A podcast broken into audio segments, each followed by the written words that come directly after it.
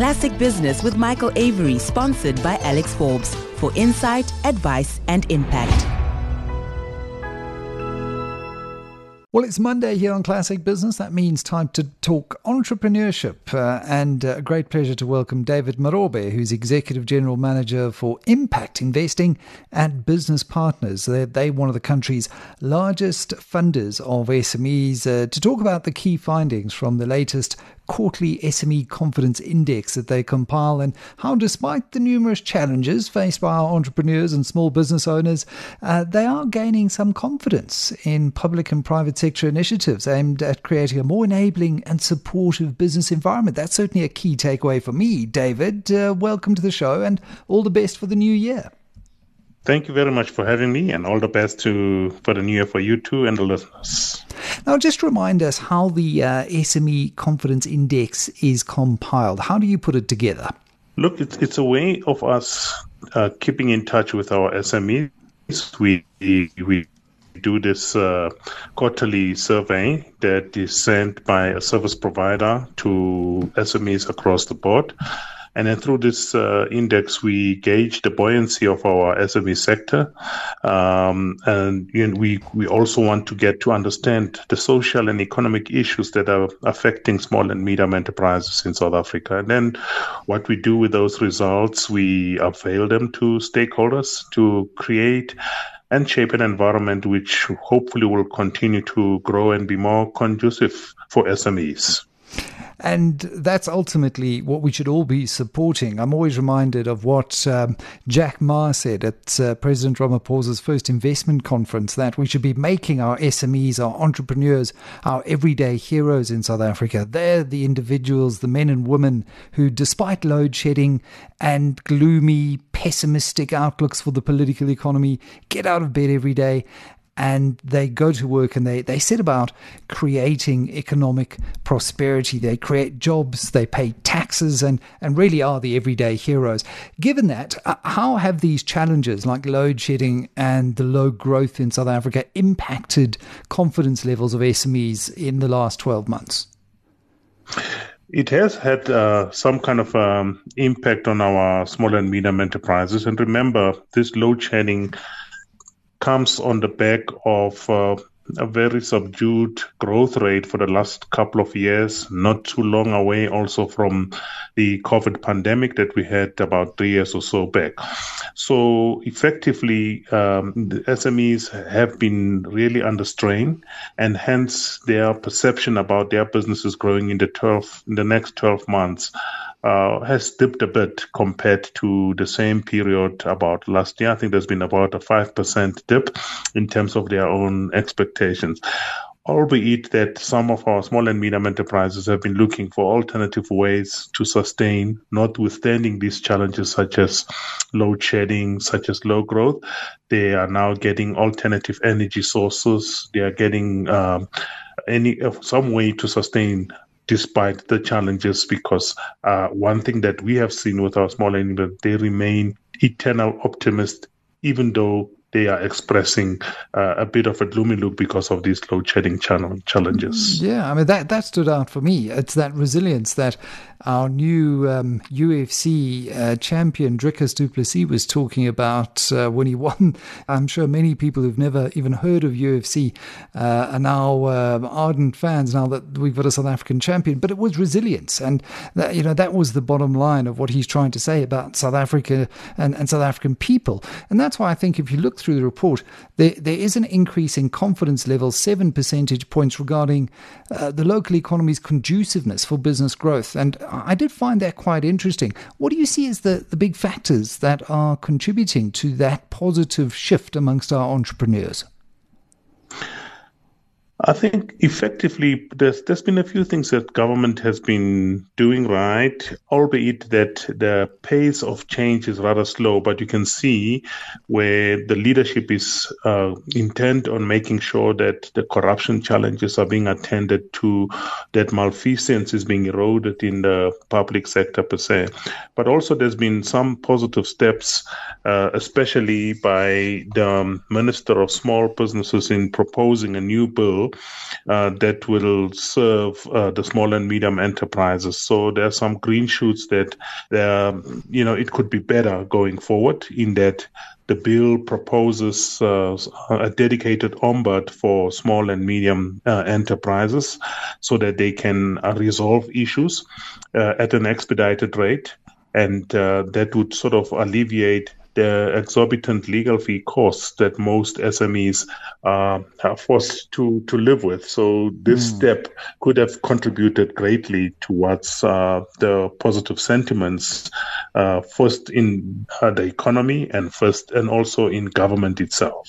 That's something we don't talk about enough on the show, the National Small Enterprise Amendment Bill. Uh, how do you foresee the bill addressing the regulatory improvements needed by SMEs? Is, is it going to help them uh, for instance, in ensuring that suppliers pay within 30 days, for example. I know that uh, is a common gripe amongst our SMEs that they just can't get favorable payment terms or um, at least ensure that uh, many large corporates or those in government uh, who, who are big culprits here uh, stick to paying within 30 days.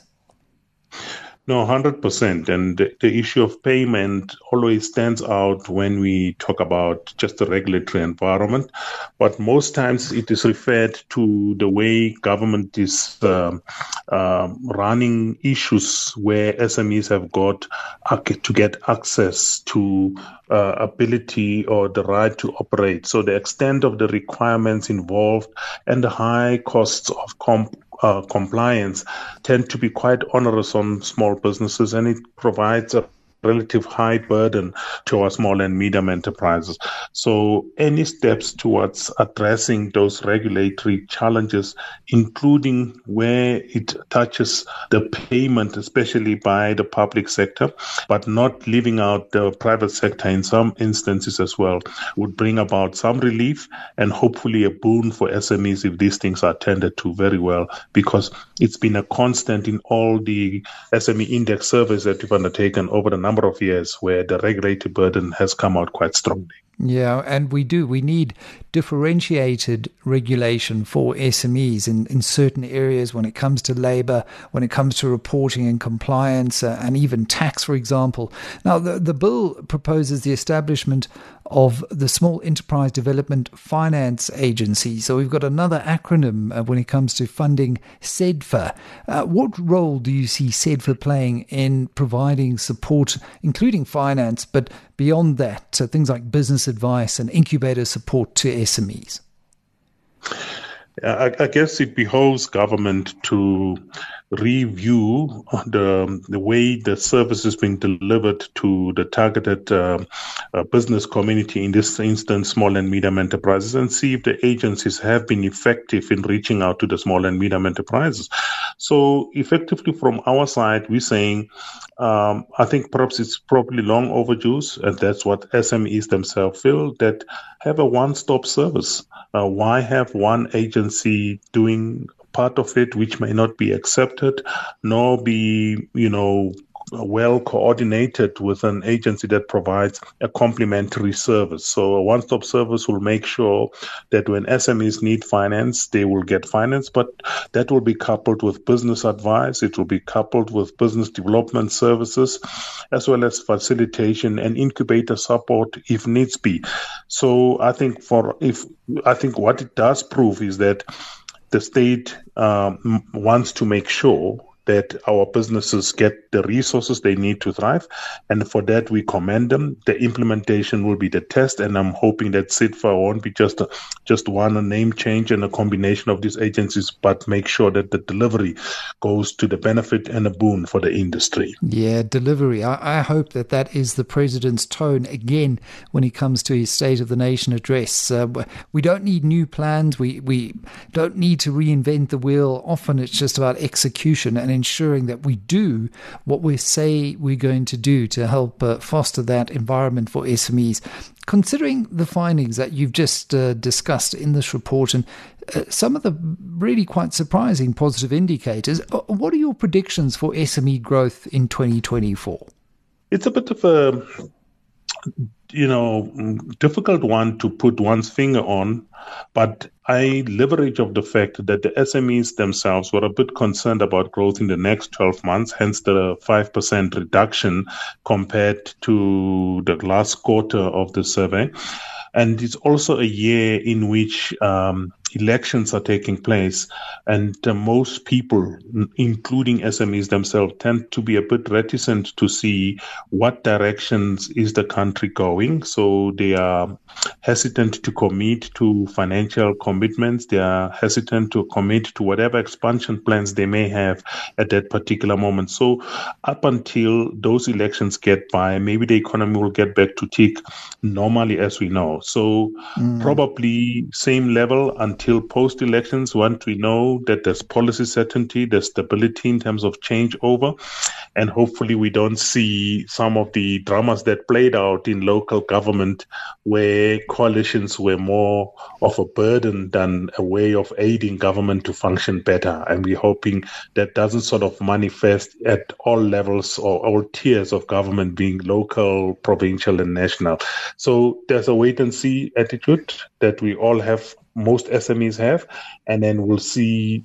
I would expect probably a more similar growth as we've had last year until post the elections, and we'll see what trajectory it will take thereafter. Yeah, the uh, elections, uh, the the big joker in that pack, as you say, who knows how coalitions, uh, if they do uh, come into being, will play out at a national level. One hopes for mature political leadership and maybe not some of the uh, brinkmanship and horse trading that we've seen at local government. Uh, certainly here in Johannesburg, it, it, it has left a, a, really sour taste in the mouth of most voters and, and, and ratepayers. Just lastly, what would your advice, David, uh, be for SMEs, for entrepreneurs uh, to help navigate what is going to be quite a tricky year still, continued load shedding, political uncertainty?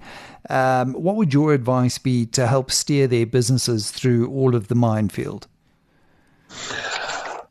I think the important fundamentals that remain you you need to keep the business sustainable.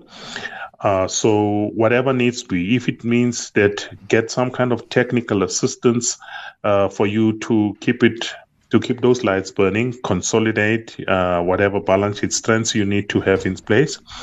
If there are opportunities to expand, which you are still hesitant to, consolidate plan better in terms of how when that opportunity comes about you will realize it. Rather be ready than not. Only don't only start planning one post the elections but do it now in preparations because ultimately the country needs, the country still needs to continue functioning. There will still be need for goods and services that need to be provided to customers. And i think maybe the last part that i could raise is uh, hopefully once that is consolidated, financiers such as ourselves would be looking out for opportunities to realize those expansion plans for you as an entrepreneur. So better access to financial support and all other form of support if so required.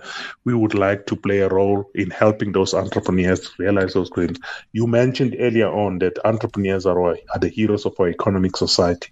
And without the proper support that they require, they won't realize the jobs that they may create, their own growth and contribution to the economy that we so much require. Absolutely. David Morobe, thank you very much. Executive General Manager for Impact Investing at Business Partners, uh, sharing his outlook and some advice for uh, SMEs in this week's uh, entrepreneurship feature here on Classic Business.